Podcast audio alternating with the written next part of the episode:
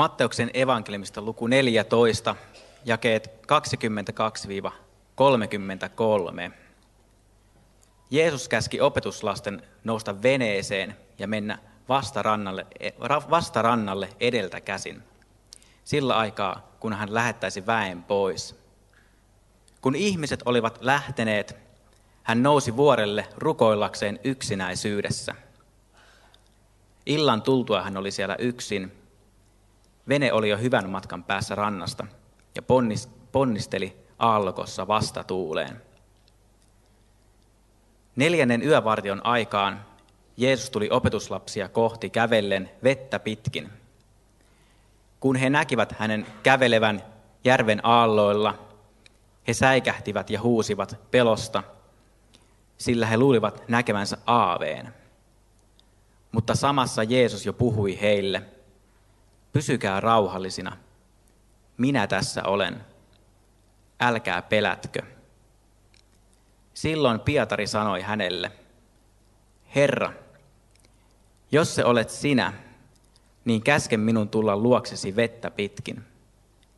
Tule, sanoi Jeesus. Pietari astui veneestä ja käveli vettä pitkin Jeesuksen luo. Mutta huomatessaan, miten rajusti tuuli, hän pelästyi ja alkoi vajota. Herra, pelasta minut, hän huusi. Jeesus ojensi heti kätensä, tarttui häneen ja sanoi, vähäinempä on uskosi, miksi aloit epäillä? Kun he olivat nousseet veneeseen, tuuli tyyntyi, ja kaikki, jotka veneessä olivat, polvistuivat hänen eteensä ja sanoivat, sinä olet todella Jumalan poika. Nuorten illat monesti alkaa sillä tavalla, että kokoonnutaan yhteen jonkun pöydän ympärille tai piiriin ja sitten siinä käydään pieni kuulumiskierros, missä kysytään kuulumisia ja sitten joku hupaisa kysymys, kuten että mikä on sun lemppari pulkkamäki tai muuta vastaavaa. Mä mietin sitä, että jos tänä päivänä, kun tämä vetten päällä kävely ihme olisi tapahtunut ja sitten opetuslapset olisi tullut tällaiseen nuorten iltaan sinne kertomaan kuulumiseen, että millainen päivä heillä oli takana, niin se oli aika uskomaton. Tämä evankeliumikohta lähti liikkeelle siitä, että Jeesus halusi mennä vuorelle yksin, ja se johtui siitä, että oli ollut paljon happeningia, paljon asioita, mitä sinä päivänä oli tapahtunut. Ja ne ei ollut kaikki hyviä juttuja. Päivä lähti liikkeelle siitä, että Jeesus ja opetuslapset kuulivat siitä, että Herodes oli juuri mestannut Johannes Kastajan. Eli Jeesukselle läheinen ihminen oli juuri menettänyt päänsä ja Jeesus ja opetuslapset olivat siellä Herodeksen alueella ja vähän mietti, että miten heille tulee tästä käymään.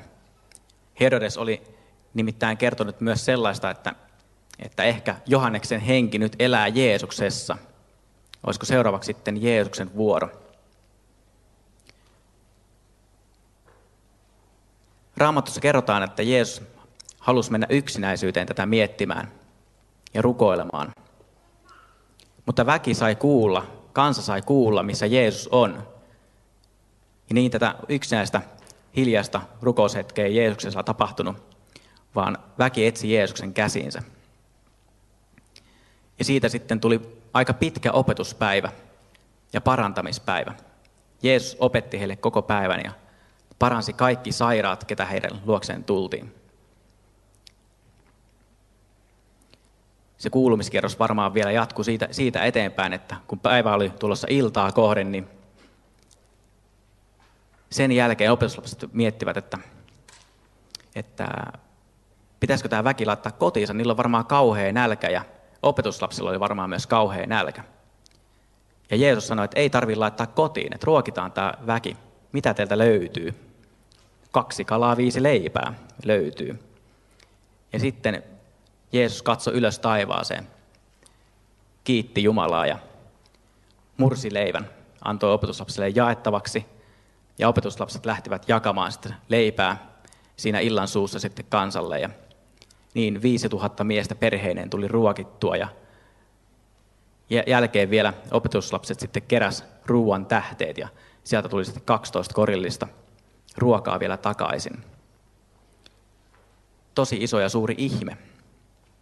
Kuulumiskierros ei pääty tähän ja nuoret jo odottaa, että voisiko kertoa omia kuulumisia, mutta opetuslapset jatkaa tätä vielä tarinaa, että nyt vihdoin sitten, jos Jeesus pääsee sinne yksinäisyyteen ja opetuslapset jättää Jeesuksen rauhaan, opetuslapset lähtee sinne vastarannalle edeltä käsin ja sitten sen jälkeen Jeesus tulee jonkun ajan matkaa perästä, mutta vetten päällä kävellen ja opetuslapset säikähtää. Melkein sydän pysähtyy, kun luulivat näkevänsä aaveen, mutta siellä olikin Jeesus. Jeesus rauhoittelee opetuslapsia sanoen, pysykää rauhallisena, minä tässä olen, älkää pelätkö. Pietari keräsi rohkeutta, hän halusi seurata Jeesusta ja, ja pyysi tulla sinne mukaan. Jeesus sanoi, että tule mukaan. Ja sitten Pietari melkein hukkui siinä, ymmärsi kuitenkin pyytää Jeesukselta apua. Tällainen oli opetuslasten päivä tänä päivänä. Ensin mietittiin sitä, että mitä heille tapahtuu. Johannes Kastaja on menettänyt päänsä. Pitkä opetuspäivä. Ihmisiä parantui, näki ihmeitä. Ruokittiin älytön määrä porukkaa. Ja lopulta vielä pitkällä yöllä, se oli joskus kolmen viiva kuuden välillä yöllä, kun tämä, tämä vetten päällä kävely tapahtui. Ja sitten vielä tapahtui tämä kaikki. Tässä saarnassa mulla on kaksi pointtia, ei ole kolme, mä pudotan kahteen pointtiin tällä kertaa. Josta ensimmäinen pointti on se, että Jeesuksen, Jeesuksen ihmeet on meidän kaikkien yhteistä omaisuutta.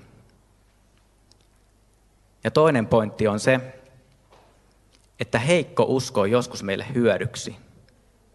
Eli ensimmäinen pointti on se, että Jeesuksen ihmeet ovat meidän yhteistä omaisuutta ja toinen on se, että heikko usko on meille joskus hyödyksi. Jeesus teki paljon ihmeitä. Vetten päällä kävely, paransi sairaata, ruokkimisihmeet. Mutta miksi Jeesus teki niitä? Miksi Jeesus teki ihmeitä? Halusko hän vain helpottaa ihmisten maallista hätää? Oliko hän niin empaattinen ja kun hän näki kärsimystä, niin hän halusi lievittää sitä? Siksikö hän paransi sairaita? Mutta niin kuin sanonta kuuluu, että Jeesus herätti Lasaruksen kuolleista vain sen tähden, että Lasarus voisi kuolla toisen kerran. Eli ajallinen, se oli aika, aika hetkellistä kuitenkin tämmöinen ajallinen apu, mitä Jeesus antoi. Hyvin tärkeää heille ihmisille, mutta Jeesuksella oli myös paljon enemmän sanottavaa niissä ihmeissä. Niissä oli myös aina hengellinen merkitys, hengellinen opetus. Samalla tavalla kuin Jeesus ruokki 5000 ihmistä, niin seuraavana päivänä jengi tuli uudestaan Jeesuksen eteen ja mietti sitä, että saadaanko me tänään myös leipää. Ja Jeesus sanoi, että minä olen elämän leipä. Siinä varmaan maha kurni, mutta näin oli, siihen oli tyytyminen Jeesuksen sanoihin, minä olen elämän leipä. Tässä on teidän ihme tällä kertaa. Ja tätä tarkoitin, että ihmeet ovat meidän yhteistä omaisuutta. Jeesus syntyi ihmiseksi maan päälle – tosi ihminen, tosi Jumala. Hän tuli tänne meitä varten, kuolemaan meitä varten ja antamaan meille elämän. Hän oli se ihme, se leipä, joka murrettiin ja jaettiin kaikille niin, että jokaiselle riitti. Jeesus teki sen ihmeen kertoakseen itsestään. Hänen armonsa riittää jokaiselle.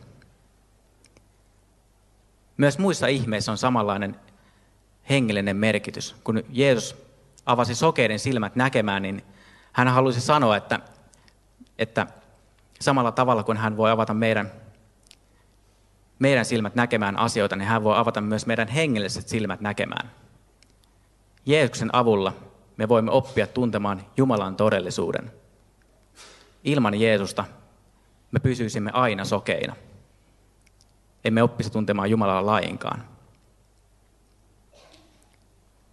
Myös silloin, kun Jeesus herätti Lasaruksen kuolleesta, hän puhui semmoisen lauseen, että minä olen ylösnousemus ja elämä. Samalla tavalla kuin Jeesus osoitti, että hän voi herättää kuolleet elämään niin kuin Lasaruksen silloin. Ja myös oli se yksi, yksi toinen tyttö, mitä Raamatussa kerrotaan, että jonka Jeesus herätti kuolleesta, niin lopulta Jeesus voi myös meidät herättää kuolleista, antaa meille ylösnousemuksen. Tätä tarkoittaa, että Jeesuksen ihmeet ovat meidän yhteistä omaisuutta. Mä en ole elämässä päässyt koskaan todistamaan semmoisia yliluonnollisia ihmeitä. Joskus on miettinyt, että miksiköhän en ole. Johtuukohan se siitä, mitä Jeesus sanoi myös Pietarilla, että vähäinempää on sinun uskosi, onko se siitä kiinni? Mutta suurimman osan ajasta mä oon kokenut, että mä en ole tarvinnut Jumalalta semmoisia suuria ihmeitä, että mun nimi kirjoitettaisiin taivaalle tai, tai muita tämmöisiä.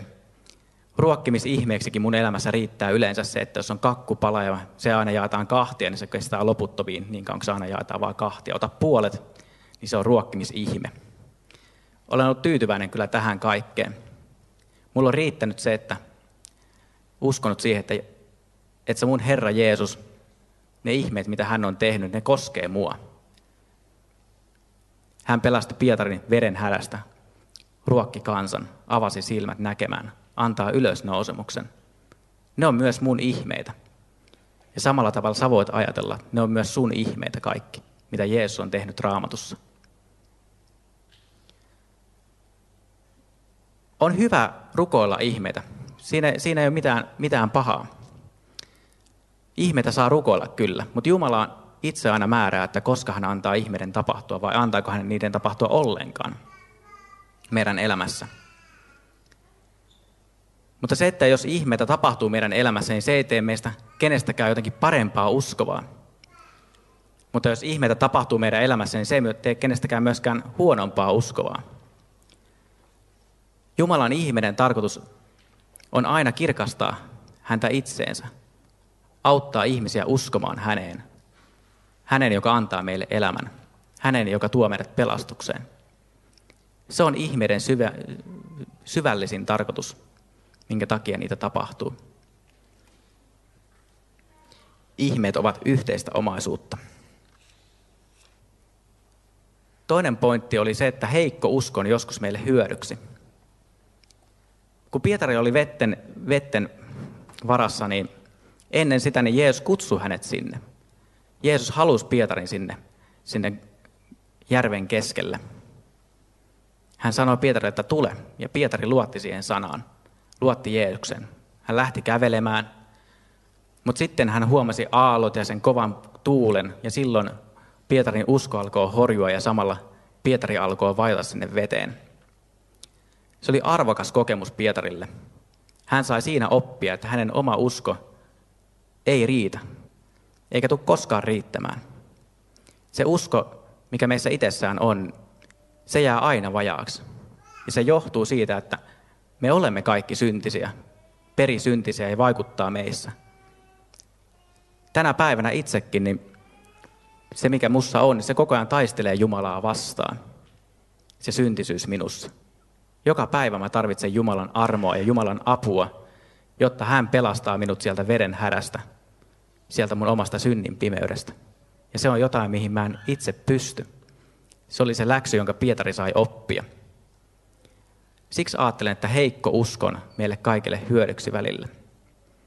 Se kääntää meidän katseen pois itsestämme, kääntää katseen pois meidän ongelmista, meidän pimeydestä, niistä aalloista, mitä ympärillä pauhaa ja kääntää sen takaisin Jeesukseen. Meidän oma paino on semmoista, että totta kai se vetää meidät pohjaan. Meidän oma synti on sellaista samalla, että totta kai me hukumme meidän synteihimme, ellei meitä sitä pelasteta. Ja sitä varten Jeesus tuli tänne, jotta me voimme pelastua niistä synneistä, emme hukkuisi niihin. Siksi olen kiitollinen Jumalalle aina silloin, kun ymmärrän, että, että mun usko saa olla heikkoa ja se saa olla pientä, kunhan se on kiinnitettynä oikeaan kohteeseen. Uskon määrä ei ratkaise, vaan uskon kohde ratkaisee. Meidän uskomme ei perustu meidän kokemuksiin, ei perustu ihmeisiin. Meidän uskomme perustuu persoonaan, Jeesukseen Kristukseen.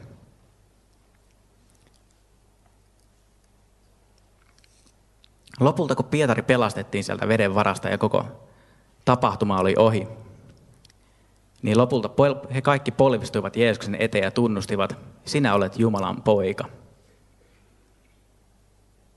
Se oli se ihme, se oli se tapahtuma, minkä ihme sai aikaan. Synnytti ihmisissä uskoa siihen, että Jeesus Kristus, hän on se sama Herra, joka on luonut taivaan ja maan. Hänen vallassaan on kaikki, eikä tässä maailmassa ole mitään sellaista, mihin Jeesuksen valta ei ulottuisi. Me, täällä ei ole mitään semmoista pahaa valtaa, minkä vallasta Jeesus ei voisi meitä pelastaa. Jeesus auttaa meitä kaikessa hädässä, kaikissa myrskyissä. Jeesus on aina meidän kanssa ja kantaa meitä meidän elämässä eteenpäin. Laitetaan kädet ristiin ja hiljennytään pienen rukoukseen. Jeesus, sä näet meidän sydämeen, sä tunnet meidät. Näet, mitä meidän sisimmässä on ja näet meidän omat myrskyt, mitkä meitä välillä painaa. Sen kaiken synnin, mikä meitä ajaa pois sinusta. Ne kaikki vaikeudet, jotka hankaloittavat sitä, että meidän on joskus vaikea uskoa sinun, vaikea luottaa sinuun. Pyydetään Herra, että vastaat meidän rukoukseen samalla tavalla niin kuin Pietarille. Ja nostat meidät sieltä pimeydestä ja hädästä. Nostat meidät omista vaikeuksista. Älä anna meidän muistella, ja, muistella meidän syntejä ja keskittyä niihin, vaan keskitä, me, keskitä meidän katseemme sun rakkauteen, sun armoon. Sinulla on kaikki valta taivaassa ja maan päällä. Sinulla on kaikki valta myös meidän elämässä.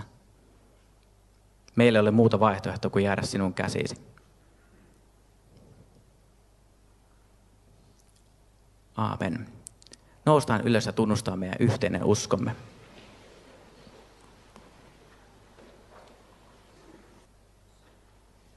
Minä uskon Jumalaan, Isään valtiaaseen, taivaan ja maan luojaan, ja Jeesukseen Kristukseen, Jumalan ainoaan poikaan, meidän Herraamme, joka sikisi pyhästä hengestä, syntyi neitsyt Marjasta, kärsi Pontius Pilatuksen aikana, ristiin naulittiin, kuoli ja haudattiin, astui alas tuonelaan, nousi kolmantena päivänä kuolleista, astui ylös taivaisiin, istuu Jumalan, Isän kaikki valtiaan oikealla puolella – ja on sieltä tulevat tuomitsemaan eläviä ja kuolleita. Ja pyhään henkeen, pyhän yhteisen seurakunnan, pyhäin yhteyden, syntien anteeksi antamisen, ruumiin ylös nousemisen ja iankaikkisen elämän.